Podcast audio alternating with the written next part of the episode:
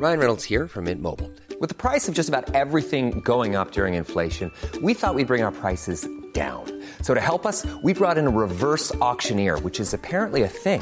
Mint Mobile unlimited premium wireless. Ready to get 30, 30, bit to get 30, bit to get 20, 20, 20, bit to get 20, 20, bit to get 15, 15, 15, 15 just 15 bucks a month. So, Give it a try at mintmobile.com slash switch.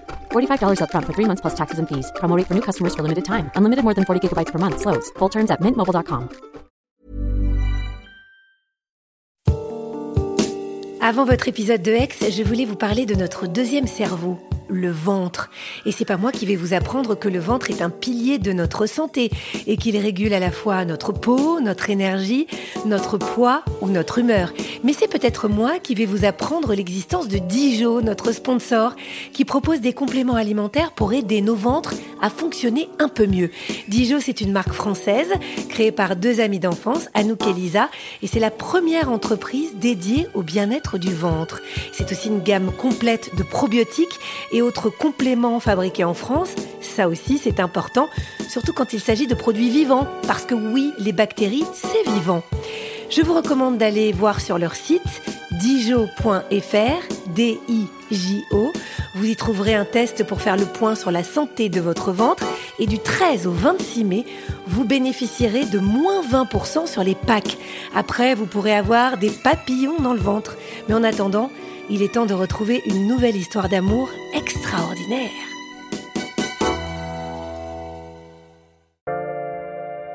Bonjour, je suis Agathe Le Caron. Bienvenue dans Ex, le podcast qui vous parle d'amour au travers d'histoires toujours extraordinaires.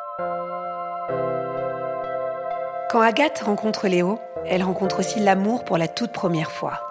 Et si cette mainmise qui lui imposait, c'était ça l'amour? Pourquoi ne s'adapterait-elle pas à cette pression puisque tout ce qu'il veut lui, c'est finalement qu'elle l'aime? Alors comment savoir si on est victime de violence quand on n'a aucune référence, aucune expérience?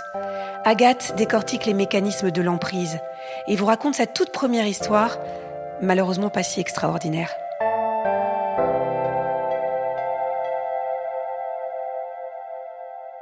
J'ai 16 ans, je suis au lycée, en classe de première. Euh, c'est une classe dans laquelle je ne connais absolument euh, personne, c'était pas mon lycée de secteur. Donc grosse euh, découverte au niveau amical en tout cas. Et puis je rencontre très vite Léo, qui est quelqu'un qui prend beaucoup de place au sein de la classe.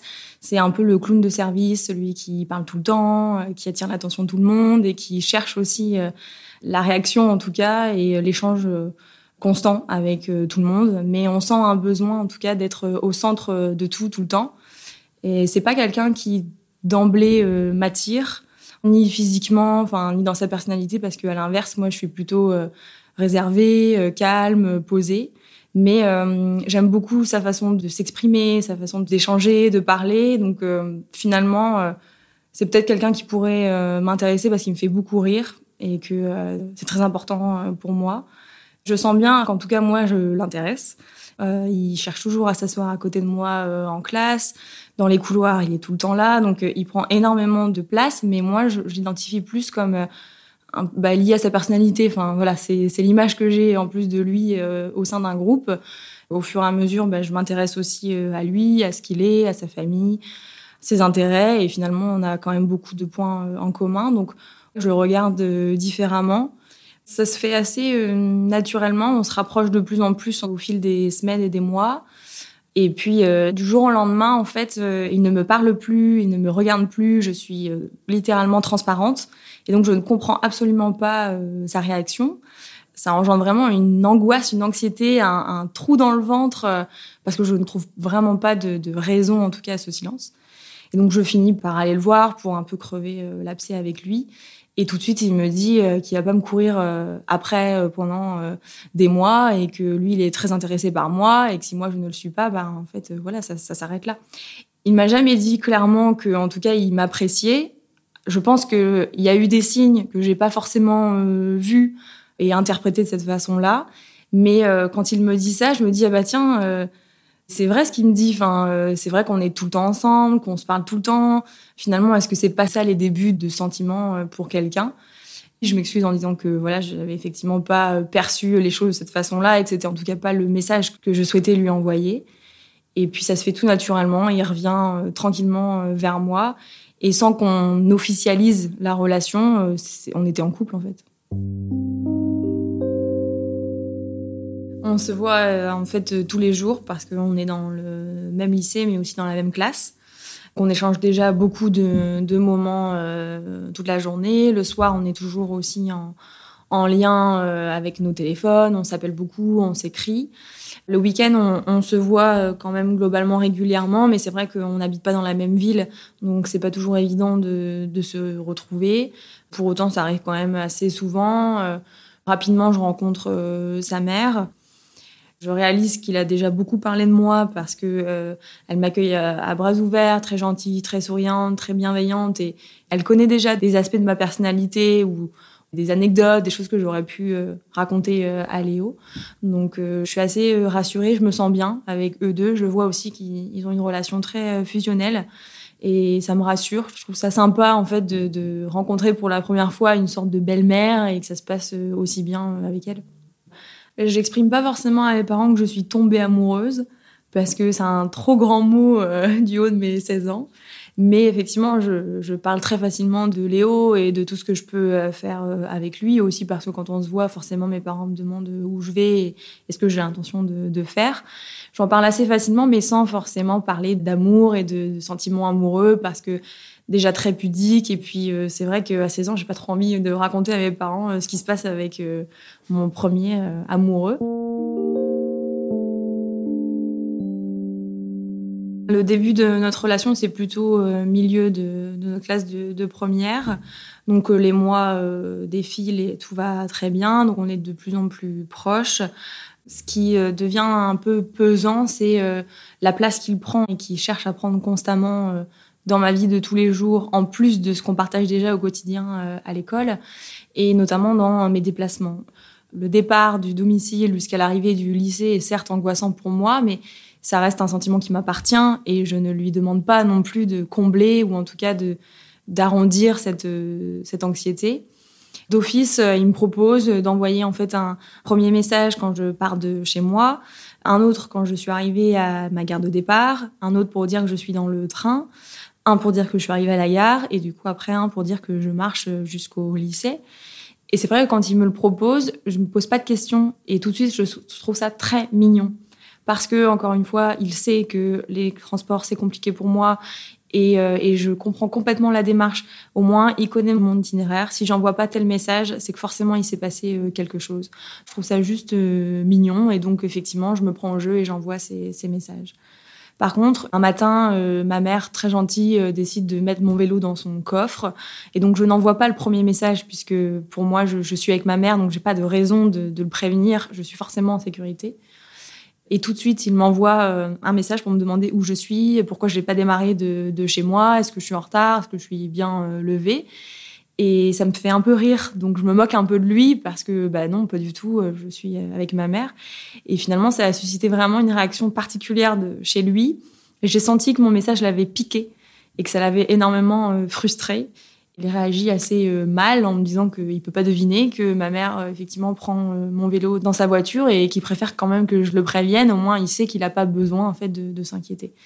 Donc tout de suite, c'est vrai que je me dis, bah oui, si je lui dis pas, il risque pas de deviner que ma mère m'emmène je m'excuse et euh, je sens bien au fur et à mesure que euh, c'est de plus en plus lourd, c'est pesant et que si le train euh, il vient à 7h01 et qu'à 7h02 j'ai pas envoyé le message pour prévenir que je suis dans le train, tout de suite c'est un autre message pour me demander où je suis, si je suis bien dans le train ou tu as oublié de me prévenir, etc. Et donc je ne sais pas trop comment l'interpréter parce que forcément ça me fait un peu sourire. Enfin oui les retards de la SNCF mais euh, et en même temps, encore une fois, je, trouve ça mignon. Je vois bien en fait qu'il le prend très à cœur et que ça soit le matin euh, ou le soir.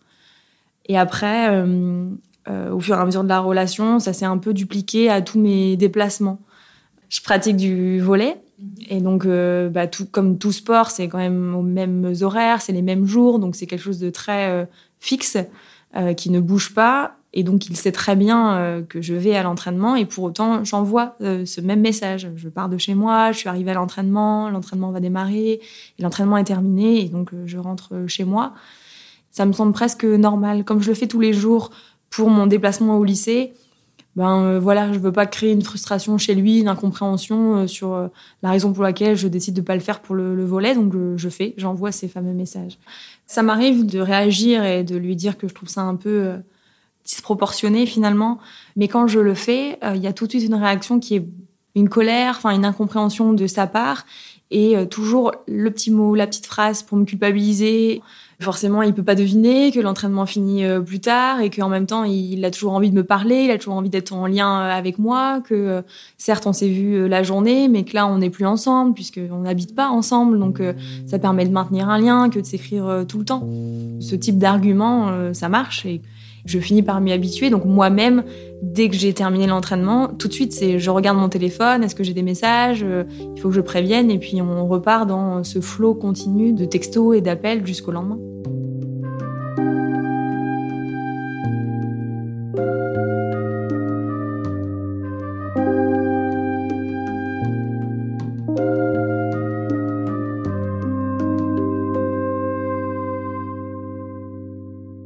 Après le début de la relation, donc euh, on est majeur, habitant très proche de la frontière euh, belge. C'est vrai que moi je sors beaucoup euh, en Belgique.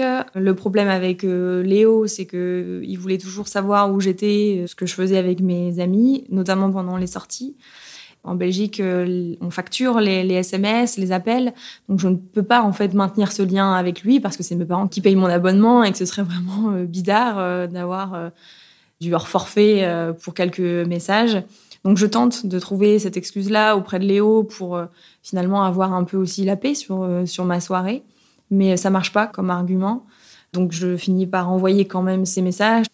Sa réaction, c'est tout de suite euh, une colère qui est pas forcément intense, mais en tout cas des reproches sur le fait qu'il a besoin de savoir si ça se passe bien, où je suis, avec qui, parfois même de quoi je parle avec mes amis, parce que lui n'est pas là et que voilà, c'est normal qu'il soit au courant de tout ce que je fais en temps réel. On sort euh, presque toujours, en tout cas, en groupe, rarement euh, tous les deux. Mais quand on est en groupe, c'est assez compliqué parce que finalement, je sens bien qu'il vérifie seulement la réaction ou le comportement des autres vis-à-vis de moi. Euh, j'ai un peu le sentiment d'être sous cloche. je suis un peu sa, chose, sa bien-aimée qu'il faut protéger et dont personne ne peut m'approcher, personne ne peut me regarder. Et donc, si on a le malheur de tomber sur quelqu'un qui a envie de discuter avec nous ou quelqu'un que je connais et que lui ne connaît pas, ça, c'est insupportable euh, pour lui parce que euh, tout de suite, c'est bah voilà, tu connais cette personne d'où, euh, quel lien tu as avec elle, est-ce qu'il t'a déjà intéressé, est-ce qu'il t'a déjà dragué, tout de suite en fait des suspicions de, de tout et n'importe quoi. Et quand on est même en ville ensemble, qu'on marche, qu'on se balade, enfin peu importe, il scrute vraiment tout ce que tout le monde fait vis-à-vis de moi. Et donc, quand on croise des gens dans la rue, il va même jusqu'à vérifier que je ne regarde pas cette personne comme je pourrais le regarder lui, par exemple. Donc, je, prends le réflexe de marcher la tête baissée. Parce que, en fait, ça devient invivable. Je ne peux pas justifier à chaque fois que je croise quelqu'un que non, je ne l'ai pas regardé, que non, je ne connais pas cette euh, personne. Et encore une fois, je, ne me pose pas de questions parce que toujours la bonne excuse, le bon argument, les bons mots qui font que je finis par oublier la raison pour laquelle je trouve ça potentiellement euh, bizarre et questionnant de, devoir euh, justifier pourquoi je, croise des gens et pourquoi je les regarde d'une certaine façon. Mais euh, toujours euh, l'argument de euh, ben on est en couple, euh, tu ne peux regarder que moi, je suis tout pour toi et tu es tout pour moi, donc j'ai tellement peur que tu préfères quelqu'un d'autre, que tu me quittes pour quelqu'un d'autre. J'ai peur que tu puisses développer des sentiments pour une autre personne que moi ou que je sois moins bien que quelqu'un d'autre. Et moi, c'est pas du tout ma, ma pensée. Donc, si le fait de marcher tête baissée, ça peut le rassurer et lui faire comprendre que ben non, absolument pas, je, je n'aime que lui, je ne veux être qu'avec lui et ben euh, voilà, si c'est le comportement à adopter, euh, adoptons-le.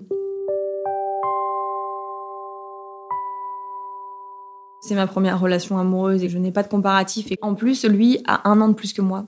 J'ai le sentiment que c'est lui forcément qui adopte le bon comportement, comme si lui avait d'office expérimenté plus de relations amoureuses et donc c'est lui qui a un peu la, la bonne parole ou le bon comportement à avoir dans une relation de couple ça m'éloigne de, pas mal de personnes. Et au-delà du contrôle des sorties et, des personnes qu'on peut voir, c'est aussi euh, les réseaux sociaux. Faire le tri des gens avec qui je suis amie sur Facebook. Puis on le fait ensemble, ce tri, en fait. C'est vraiment. On fait dérouler la liste euh, des amis. Et là, c'est euh, détective Léo. et cette personne, tu la connais d'où Depuis combien de temps T'as liké quoi comme photo Et pourquoi celle-là, tu l'as liké Tu le trouves beau Qu'est-ce que tu t'es dit quand tu l'as vu je me sens hyper mal parce qu'on recherche tous des profils sans arrière-pensée, c'est normal, qu'on like tous des photos sans arrière-pensée, et c'est normal. Mais là, tout le temps, je, me sens coupable de, quelque chose continuellement, et, je sens bien que c'est ce qu'il essaye de susciter en plus comme réaction.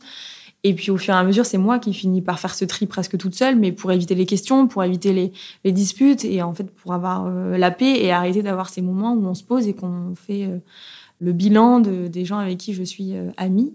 Et sur Snapchat, c'est la même chose. Et là, c'est encore pire parce que on voit juste un historique avec des noms. Donc, euh, et lui, c'est qui? C'est quoi ce pseudo? Quelle personne se cache derrière ce pseudo? Il t'envoie quoi comme photo? Et toi, tu lui envoies quoi?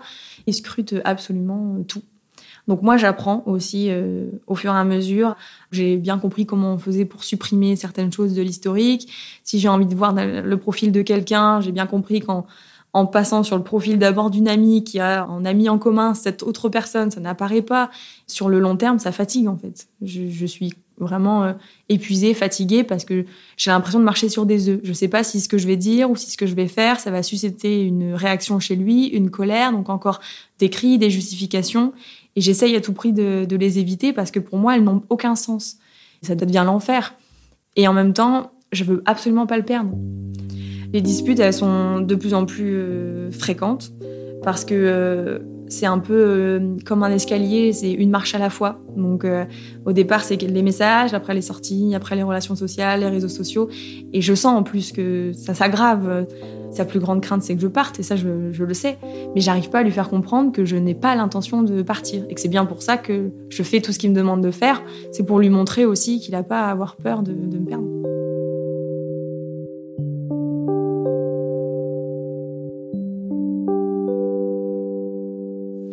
J'en parle pas vraiment autour de moi parce que j'ai le sentiment, moi, de gérer la situation malgré tout et de gérer ces, crises. En plus, je pense que personne ne le voit comme moi je le vois, puisque tout ce qu'il fait, c'est entre nous, c'est dans l'intime, c'est par message, c'est quand on est qu'à deux, et que jamais il ne fait quoi que ce soit devant les autres. Si par exemple on est en groupe, il y a quelque chose qui ne lui plaît pas, moi je le sais parce que je sais lire son visage, que je vois son regard qui est vraiment très très différent. Et je sais qu'après, ça va mal se passer et que moi, je vais passer un, mauvais quart d'heure. Mais au moment même, personne ne voit euh, quoi que ce soit. Pendant la relation, j'ai pas tellement peur de lui, j'ai peur de ses réactions.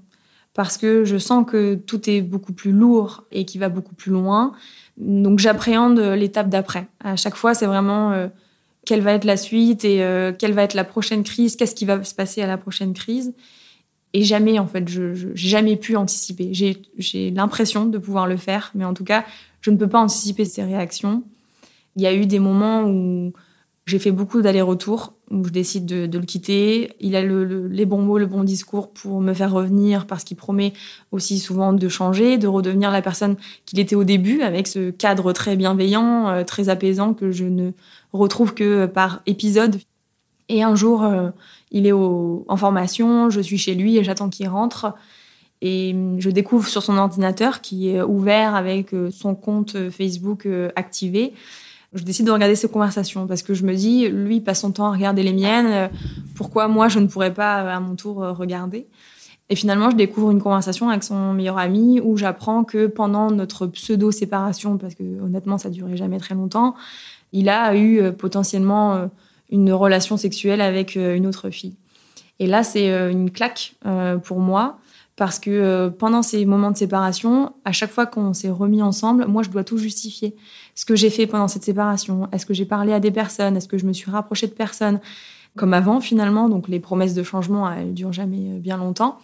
Et là, ça a vraiment été une énorme colère parce que finalement, tout ce qu'il cherchait à savoir chez moi, lui le, le, faisait. En tout cas, il se permettait de faire des choses qu'il m'interdisait de faire.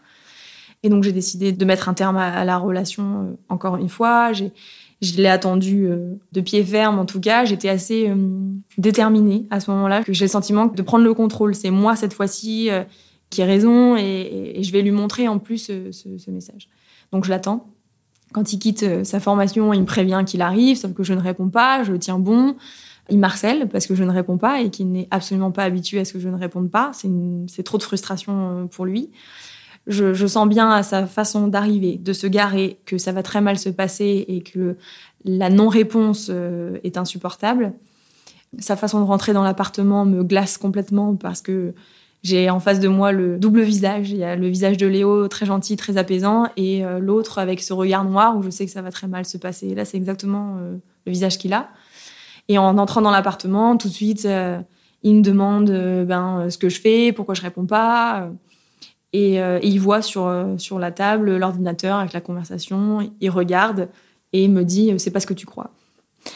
Je lui déverse littéralement tout ce que j'ai euh, sur le cœur et, cette colère parce que j'ai fait tellement de choses pour lui et j'ai accepté tellement de choses pour lui et me remercier de cette façon-là, je, trouve ça très euh, blessant. Et à ce moment-là, c'est insupportable pour lui parce que euh, il ne sait pas comment sortir de cette situation. Et sa plus grande crainte, encore une fois, c'est de, me voir partir. Et là, je pense qu'il sent bien qu'il ne va pas réussir, en tout cas, à me garder, et que cette situation-là, enfin, notre relation, elle va s'arrêter, elle va s'arrêter là. Je le vois se retourner, ouvrir euh, le tiroir de la cuisine, il sort un couteau et il se taille euh, les bras et cou euh, devant moi. Et donc là, je me fige complètement parce que je, je comprends absolument rien à ce qui se passe. Je me revois quelques heures avant, tout allait bien. Puis la découverte du message, de pied ferme, hyper déterminée. Et là, en fait, j'ai l'impression que les rôles se sont inversés. Je suis traumatisée, terrorisée. Je, je n'arrive plus à bouger. Je ne sais pas ce que je dois faire. Mon cerveau se reconnecte je crie en lui demandant d'arrêter, en tout cas de, faire ce qu'il fait. Et à chaque fois que j'ouvre la bouche et que j'essaye de prononcer un mot, il se redonne des coups euh, de couteau sur les bras. Donc je comprends bien que c'est sa façon de m'empêcher de, parler. Et je sens bien en plus que ça inverse complètement la situation parce que du coup j'avais l'impression d'avoir le contrôle et là je suis clairement euh, dans la peur. Voyant que je ne vais pas m'en sortir euh, toute seule, je décide de quitter l'appartement parce que je ne me sens pas du tout en sécurité à, ce moment-là. Je dévale l'escalier, je l'entends courir derrière moi, dévaler les escaliers à son tour. Là, j'ai peur, clairement, autant de la situation que de lui, parce qu'avec ce qui vient de se passer, j'ai aucune idée de, ce qui peut m'arriver euh, dans les minutes euh, qui vont suivre. J'essaye de contacter sa mère, de contacter son meilleur ami pour qu'il puisse venir m'aider parce que là, je ne vais pas, je vais m'en sortir lui est complètement dans un état de, de, crise et, moi aussi. Enfin, je, ne réalise pas du tout ce qui vient de se passer. Euh. Et finalement, euh, ses, proches euh, arrivent à le calmer, me demandent de, repartir, cherchent un peu à savoir ce qui s'est passé, mais en même temps ils prennent pas forcément parti. Mais là, l'idée c'est vraiment de calmer tout le monde et, je repars. Et lui a été hospitalisé pendant une semaine, pas tant pour les blessures, mais pour l'acte en lui-même clairement, euh, l'idée de le quitter est bien derrière moi. Parce que là, c'est moi qui culpabilise euh, énormément. J'ai vraiment le sentiment d'être fautive de ce qui vient de se passer. Parce que si je n'avais pas regardé dans ces messages, il n'aurait jamais euh, agi de cette façon-là. Et on n'en serait pas arrivé là. Il n'y aurait pas eu d'hospitalisation. Donc, non, je, je, me sens carrément mal.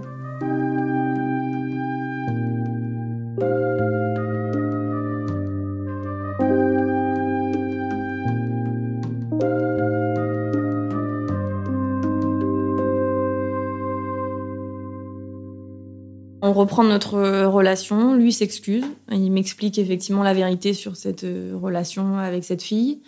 Et c'est vrai qu'on retrouve un, cadre assez euh, calme et, apaisant. À ce moment-là, ça n'entache pas du tout les sentiments que j'ai euh, pour lui. J'ai vraiment l'impression d'être pas dépendante à lui, mais en tout cas, je ne me souviens plus d'un quotidien sans lui. Après cet épisode-là, il y a de nouveau plein de crises de disputes entre nous et plein de scènes euh, de violence, mais euh, qui sont les mêmes en fait euh, qu'avant. Toujours dans le contrôle de, tout ce que je peux faire et de tout ce que je peux vouloir faire surtout.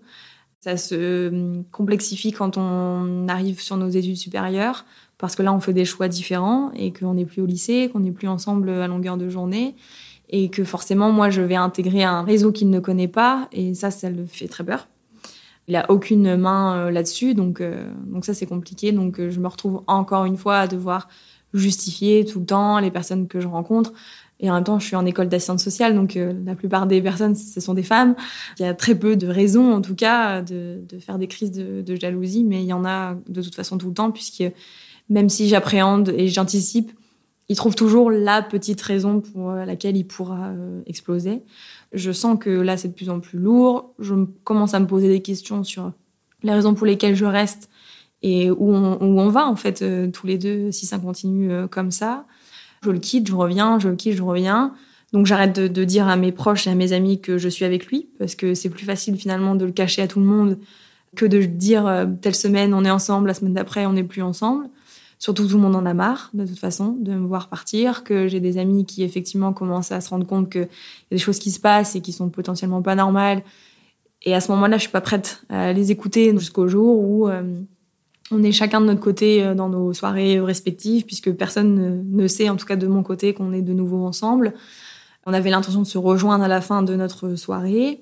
Vers 23 euh, il m'envoie un message pour me dire qu'en gros, c'est maintenant qu'on se rejoint Sauf qu'il est super tôt, donc euh, comment je vais justifier auprès de mes amis euh, pendant une soirée que je pars à 23 heures, enfin très compliqué. Donc j'arrive à retarder un peu le, le moment, sauf que du coup ça agace euh, Léo parce que lui quand il a décidé que c'est telle heure, bah, c'est telle heure. En partant le rejoindre, je sais très bien que d'avance que ça va mal se, se passer. On arrive au niveau des, des bars, donc c'est moi qui devais le récupérer en voiture et on, on rentrait ensemble chez lui j'ai essayé d'anticiper. Et en fait, ce que je ne pouvais pas anticiper, c'est le facteur alcool. Et ce, soir-là, là, quand j'arrive, il est complètement euh, saoul. Il essaye de rentrer dans ma voiture. À ce moment-là, je reçois un message sur mon téléphone et comme il a fait le tri dans mes contacts, le numéro s'affiche en plus 33. Donc forcément, il sait très bien que si c'est un plus 33, c'est un numéro que je n'ai plus. Et euh, sur le début du message, euh, salut Agathe, ça va, je m'inquiète pour, on voit pas la suite. Et en fait, euh, tout de suite, je, sais très bien que c'est forcément euh, un ami euh, qui dont, j'ai supprimé le numéro et qui prend de, mes nouvelles et ça va être insupportable ça pour Léo. Il me demande de montrer le message, je refuse et on se retrouve dans une situation particulière encore une fois parce que je dis non et puis pour le coup un vrai non pour la première fois et lui n'obtient pas de moi ce qu'il souhaitait. Et donc là, c'est crise. Donc il sort de la voiture, fait le tour pour être à côté de moi. Il essaye euh, tant bien que mal d'attraper mon portable. J'arrive à le cacher, à le jeter. Enfin, je, veux pas. Ce jour-là, j'ai décidé que, non. Je pense que j'ai atteint, en tout cas, euh, mon seuil de tolérance. Et donc là, la colère fait qu'il essaye de me porter euh, un coup, mais avec l'alcool, le coup était pas si rapide, donc j'ai eu le temps de, le voir venir, on va dire, et de tourner la tête. Donc je me prends le point plutôt au niveau du cou et pas tant au niveau du visage. À ce moment-là, un ami euh, de lycée passe et nous voit.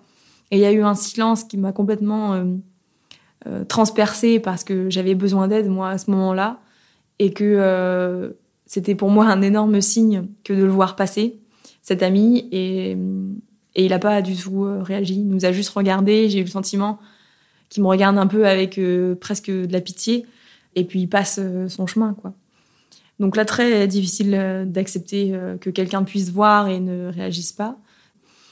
Et finalement, Léo remonte dans la voiture, on reprend la route pour que je puisse le ramener chez lui, parce que là, je veux juste qu'il reparte. Et, et, moi, je rentre chez moi.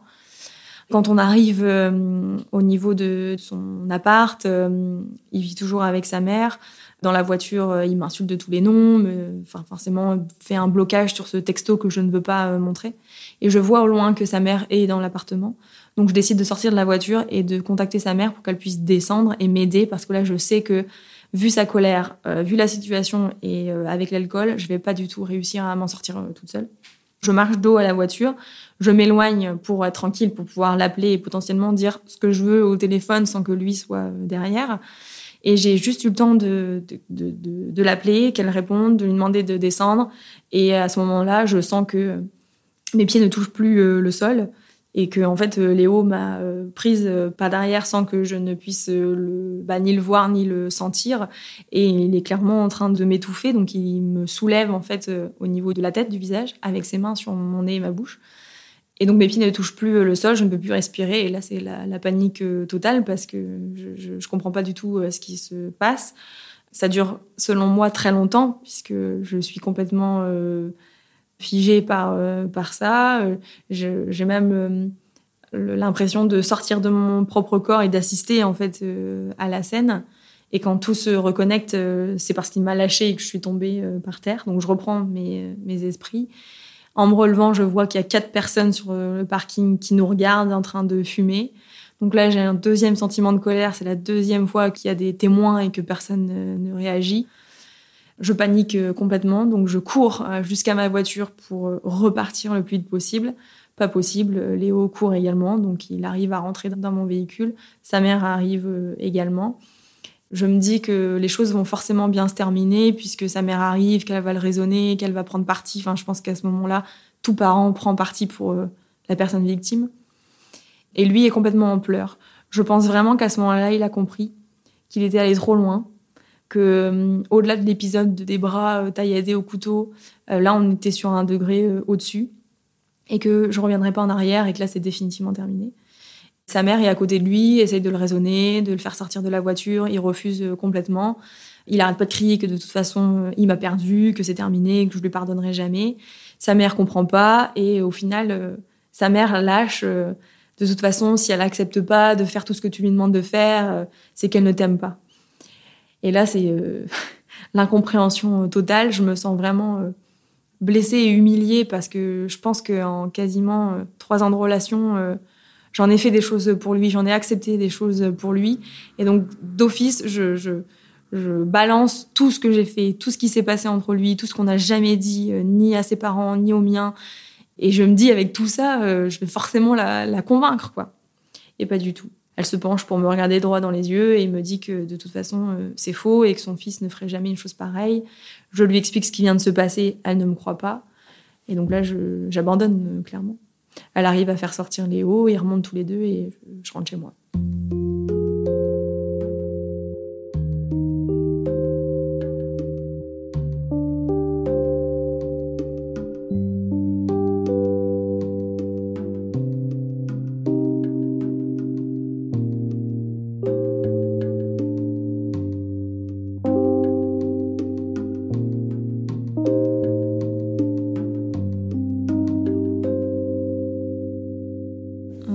C'est complètement euh, terminé. C'était euh, la ligne à ne pas franchir. Ça, pour moi, c'est inacceptable.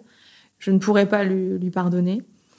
Il essaye quand même de me récupérer, en tout cas, euh, de m'envoyer des messages, de venir chez moi, de, tenter de renouer un contact. Mais je, je, décline, je ne veux absolument pas. Je dis rien à mes parents non plus au début.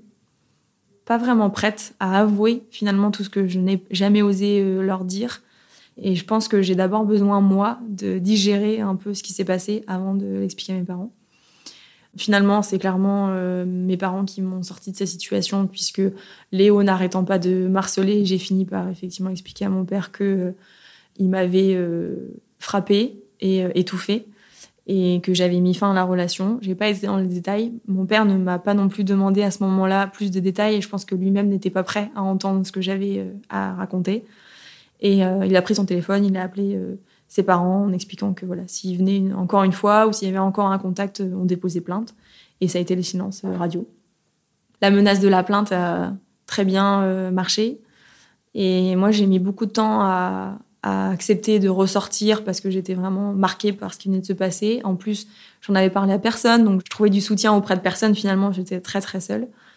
Et au bout de, quelques mois, j'ai accepté de, ressortir de nouveau avec mes amis le week-end. Et quand on sort, en fait, euh, c'est c'est compliqué parce que c'est pas non plus une très grande ville, donc il n'y a pas 10 euh, 000 bars, on est forcément dans le même. J'avais une, espèce de stratégie avec euh, son meilleur ami. Il m'envoie un message quand il a prévu de sortir avec Léo, comme ça moi au moins je suis au courant, je sais dans quel bar il va être. Mais voilà, encore une fois, je, je peux pas dire à mes amis, bah, finalement, on va pas aller dans tel bar parce que Léo est là, surtout qu'elles connaissent un tiers de mon histoire. Plein de fois, on est dans le même bar et ça se passe très mal parce que pour Léo, je sens bien que c'est pas terminé. Euh, ses amis viennent me parler, me demandent de lui pardonner, euh, qu'il est désolé, qu'il se rend bien compte qu'il est allé trop loin et moi, je refuse d'entendre. Pour moi, c'est terminé. Quand il voit que je parle avec des garçons, il vient, il agresse les autres garçons comme si j'étais encore sa chose, comme si je lui appartenais encore finalement. Il renverse des tables sur moi, enfin il cherche en fait, il cherche ce contact et cette réaction chez moi. Et finalement, ça s'arrête euh, le jour où il déménage et que géographiquement, il ne peut plus euh, m'approcher. J'ai euh, assez rapidement, malgré tout, rencontré quelqu'un d'autre, Quentin, qui, qui est très différent finalement de Léo.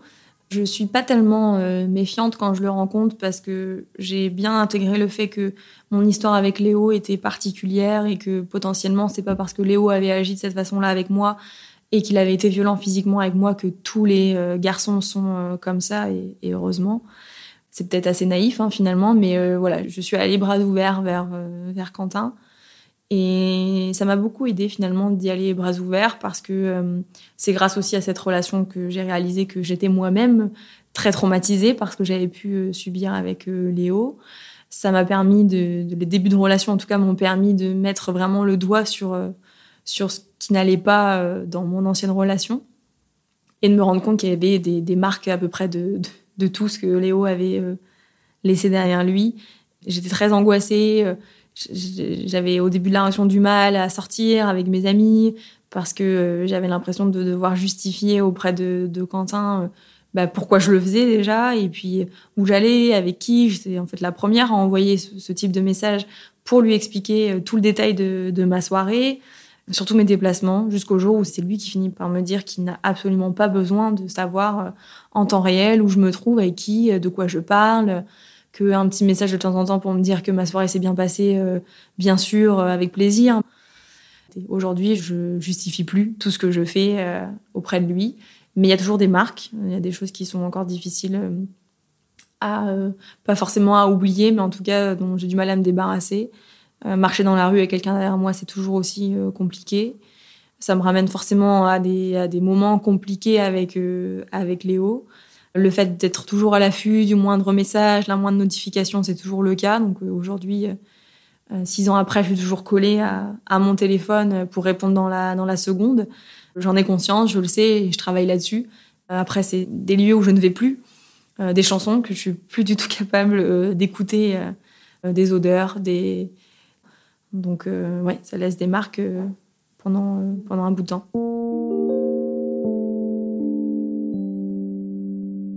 On a des stages tous les ans en formation d'assistante sociale et dès que je suis rentrée en école, je savais, en tout cas, je voulais absolument faire un stage en violence conjugale.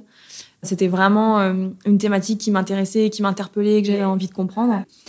Pas tellement par rapport à ce que j'avais vécu, c'était sûrement inconscient, mais c'était une certitude. Je, voulais passer par ce stage-là. Et donc, j'ai eu l'opportunité de le faire euh, à l'étranger, ce stage. Donc, je suis partie six mois euh, dans une maison d'aide et d'hébergement pour femmes et enfants victimes de violences conjugales. Et là, j'ai été euh, très, très soutenue et accompagnée par l'équipe. Donc, j'ai passé un mois dans les bureaux à étudier la théorie des violences conjugales, allant des différentes formes de violences, mais les mécanismes, donc le cycle des violences, les répercussions, les traumatismes.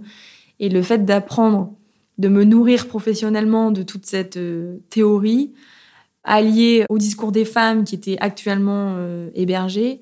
Je sens bien que ça, vient toucher quelque chose euh, en moi, ça vient titiller en fait à un point ou en tout cas des, souvenirs sur, sur lesquels j'avais pas du tout envie de, revenir. Et finalement, ça, me travaille trop, donc je, finis par prendre un temps avec ma référente de stage et, je lui demande juste de m'écouter. Je, veux lui raconter tout ce que j'ai à dire et tout ce que j'ai subi avec Léo et je veux juste un oui ou non, c'est de la violence. Et donc je lui raconte et je, je, reste un peu sans voix sur la fin et je, vois son regard et juste à son regard, de toute façon, je, comprends bien quelle va être la réponse et elle me dit euh, clairement que oui, tout ce que j'ai subi, c'est de, de la violence, que c'est notamment de la violence psychologique, de la violence verbale, que ça s'est terminé en violence euh, physique. Et donc là, c'est un double sentiment. C'est d'abord la stupéfaction, parce que jamais euh, je n'ai mis les mots violence sur ce que j'avais subi. Certes, la violence physique, évidemment, parce que très facile à reconnaître et pour le coup, avec ce qui s'est passé, euh, voilà. Mais violence psychologique, ça ne me parle pas. Je, ne sais pas ce que c'est. Je n'arrive pas à l'identifier. J'ai pas d'exemple en tête. Et là, de me rendre compte finalement que c'est exactement ce que j'ai subi, c'est assez euh, troublant. Et de l'autre côté, je suis hyper rassurée parce que enfin quelqu'un m'entend, me comprend, met les bons mots sur ce que j'ai vécu. Je ne suis pas folle en tout cas, je ne devais pas me sentir responsable ni coupable de tout ce qui s'est passé et de tout ce que j'ai pu subir, puisque je ne suis en rien responsable de ses comportements et, c'est bien lui euh, l'auteur des violences et, non moi. Instinctivement, je, me lève et je me dis qu'est-ce qu'on en fait? Il, faut en faire quelque chose et je ne sais pas quoi, mais euh, comment est-ce possible qu'on puisse vivre ça pendant euh, trois ans sans jamais comprendre qu'on vit des violences, en plus à l'âge que j'avais, donc 16 ans et combien d'autres jeunes doivent sûrement être en train de vivre la même chose sans le savoir. Qu'est-ce que je peux faire moi à mon échelle pour euh, les aider? Au départ, on a mené euh, avec ma référente de stage des interventions dans les écoles euh, au Québec. Moi, je racontais mon histoire, en tout cas des bribes d'histoire, et puis ma référente de stage était plus sur l'aspect théorie et expliquer les mécanismes de violence. Finalement, on s'est rendu compte que ça a suscité énormément de, de réactions, que à chaque intervention, il y avait des victimes qui venaient nous voir à la fin, des jeunes euh, comme moi, parce que c'était du secondaire, donc euh, oui, qui étaient entre du, euh, du 15 et 18 ans. Donc en stage, j'ai commencé à creuser la question et finalement, je me suis rendu compte que au Québec, il y a déjà depuis 20 ans des études sur les violences dans les couples ados, alors qu'on n'en a jamais entendu parler en France, qu'il y a des vraies statistiques au Québec et qu'il y a quand même 4 jeunes sur 5 du coup qui déclarent avoir été victimes d'au moins une forme de violence, qui est énorme. Donc je me sens aussi moins seule. Enfin, ça remet du collectif aussi dans quelque chose qui était à la base très très euh, personnel. Et puis quand j'essaye de creuser un peu sur la France, sur la Belgique, je me rends compte que la Belgique aussi a déjà traité cette question, a aussi fait des, études de stats. Mais par contre, en France, il y a strictement euh, rien, en tout cas rien d'officiel, on va dire, pas d'études menées, que euh, la thématique arrive, mais de façon très légère, on va dire, comme si on n'osait pas en parler. Finalement, je, voulais aussi euh, permettre à d'autres jeunes de réaliser que potentiellement ils étaient victimes ou auteurs de violences et leur montrer que c'est possible, qu'il y a, une sorte de vie aussi euh, après tout ça. Donc je suis rentrée en France, j'ai fini mes études d'assistante sociale. Je me suis vraiment euh, attaquée à la question des violences conjugales. J'ai fait mon mémoire de fin d'études sur la thématique des violences. C'est vraiment quelque chose qui m'intéresse énormément. C'est très complexe en plus, donc c'est très intéressant professionnellement. Et donc, euh, de fil en aiguille, une maison d'édition a, eu connaissance de mon parcours et m'a contacté pour qu'on puisse euh, travailler euh, un projet ensemble. J'étais tout de suite partante. Ça demande vraiment un gros travail sur, sur soi. Et je voulais pas faire un livre Agathe Breton, la petite victime qui écrit son, son bouquin, son histoire, ça c'est vraiment pas pas moi. Je voulais vraiment que ça soit hyper pédagogique, que ça ait du sens et que ça, ça puisse être utilisé au-delà du fait d'être lu. Et donc euh, la sortie de mon livre euh, l'année dernière, en, 2019, avec une partie témoignage où j'ai tenté en tout cas de revenir sur les grands épisodes de, violence et d'expliquer comment ça s'est installé progressivement. Et surtout euh, une deuxième partie qui est un cahier pédagogique dans lequel je décrypte les mécanismes de violence que j'explique à travers ma propre histoire pour que ce soit plus simple aussi à comprendre. À la sortie de mon livre, il n'y a pas eu de réaction de la part de Léo. En tout cas, je sais qu'il sait que j'ai écrit sur notre histoire. Dans mon livre, tous les prénoms ont été échangés, le sien aussi, donc j'ai euh, respecté son anonymat. Aujourd'hui, je suis toujours avec euh, Quentin, tout va très bien, ça fait du bien de voir que la vie est belle après et qu'une relation amoureuse, c'est pas violent, ça ne doit pas l'être. Les choses sont tellement plus euh, apaisantes et saines quand on est avec quelqu'un qui nous respecte surtout.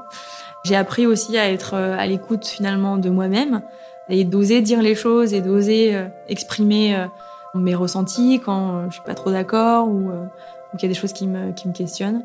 Certes, il y a toujours ces traces qui sont là, mais j'ai la chance d'avoir quelqu'un qui m'aide beaucoup aussi et qui connaît mon histoire, qui respecte aussi le fait que je continue d'en parler, que j'intervienne. Donc, et ça fait du bien d'avoir quelqu'un de très soutenant, en tout cas, à ses côtés.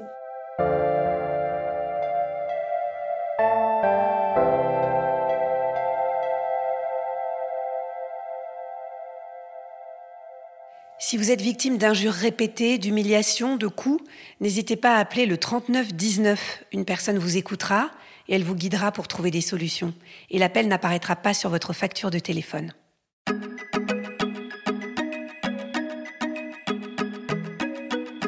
Merci à Clémentine Delagrange qui a réalisé cet épisode et à Alexandre Ferreira qui l'a monté et mis en musique. Si vous l'avez aimé, faites-le savoir. Mettez-nous des étoiles et des commentaires. Merci.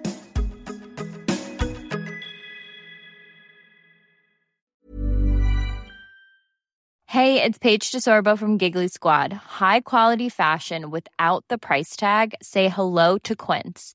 I'm snagging high-end essentials like cozy cashmere sweaters, sleek leather jackets, fine jewelry, and so much more. With Quince being 50 to 80% less than similar brands. And they partner with factories that prioritize safe, ethical, and responsible manufacturing. I love that. Luxury quality within reach. Go to quince.com slash style to get free shipping and 365 day returns on your next order. Quince.com slash style.